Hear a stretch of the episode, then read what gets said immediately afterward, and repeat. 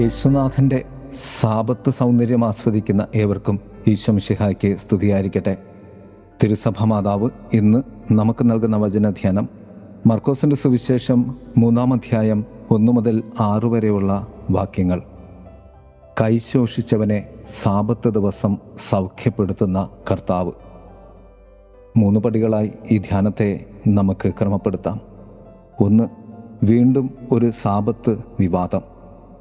ഈ സാപത്തനുഭവത്തിൽ നാമം കർത്താവിന്റെ അരികെ ഉണ്ട് എന്ന് ഭാവിക്കുക. നാം അന്നത്തെ സാപത്ത് ആചാരത്തിന്റെ നിയമത്തിന്റെയും കൂടെ ആയിരിക്കുമോ? അതോ യേശുവിന്റെ ഭാഗത്തായിരിക്കുമോ നിൽക്കുന്നത്? അവിടുത്തെ ഉദ്യോഗഭരിതമായ അവസ്ഥയിൽ നമ്മളും അസ്വസ്ഥരാണ്. കർത്താവ് കൈശോഷിച്ചവനെ സൗഖ്യപ്പെടുത്തുമോ ഇല്ലയോ? ആരാണ് ഈ വിവാദത്തിൽ ജയിക്കുക? യേശുവോ ഫരിസേരോ വികാരഭരിതമായ അന്തരീക്ഷം നമുക്ക് സുവിശേഷത്തിന്റെ ഉള്ളിൽ ആയിരിക്കുവാൻ ശ്രമിക്കാം.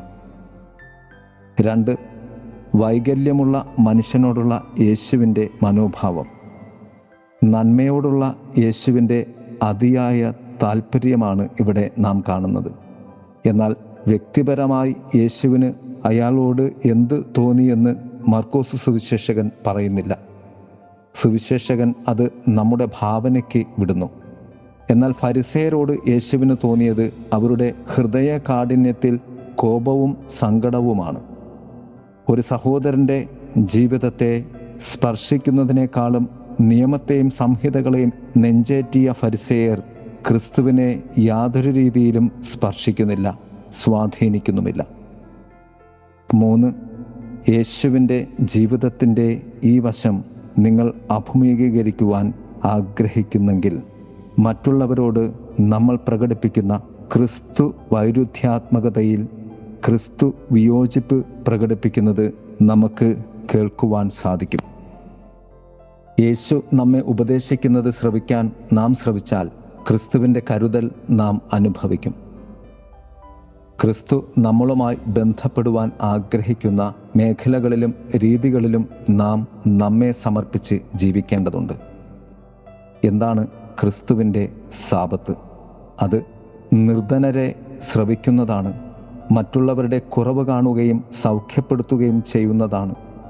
ക്രിസ്തുവിന്റെ സാപത്ത് മറ്റുള്ളവർക്ക് വേണ്ടി ആയിത്തീരുന്ന ക്രിസ്തു തന്നെയാണ്. എനിക്ക് വേണ്ടി എല്ലാവരെയും മാറ്റി നിർത്തുന്നതാണത്. എന്നോടുള്ള കരുതലിന്റെ സ്നേഹമാണത്. തിന്മയെ തോൽപ്പിച്ച് നന്മ ചെയ്യുന്നതാണത്.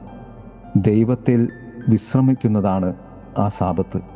ദൈവത്തിന്റെതായി മാറുന്നതാണ് ഞാൻ നന്മയായി മാറുന്നതാണ്. അത് ക്രിസ്തു തന്നെയാണെന്ന തിരിച്ചറിവ് ബോധ്യമാണ്. പ്രിയമുള്ളവരെ നമുക്ക് ക്രിസ്തു സ്നേഹത്തിന്റെ സാപത്തനുഭവം നമ്മുടെ ഞായറാഴ്ച ദിനങ്ങളിലെ അർത്ഥവും ആഴവും നമുക്ക് അനുഭവിക്കാം. ജീവിതത്തിന്റെ സർവ തിരക്കുകളും ക്രിസ്തുവിലേക്ക് ഇറക്കി വെച്ചുകൊണ്ട് ശാന്തമായിരുന്ന ദൈവത്തിന്റെതായി മാറാം. സങ്കീർത്തകനോടൊപ്പം നമുക്ക് പ്രാർത്ഥിക്കാം. ശാന്തമാവുക. ഞാൻ ദൈവമാണെന്നറിയുക. ദൈവം നമ്മെ സമൃദ്ധമായി അനുഗ്രഹിക്കട്ടെ. ആമേൻ. ശാന്തമാകുക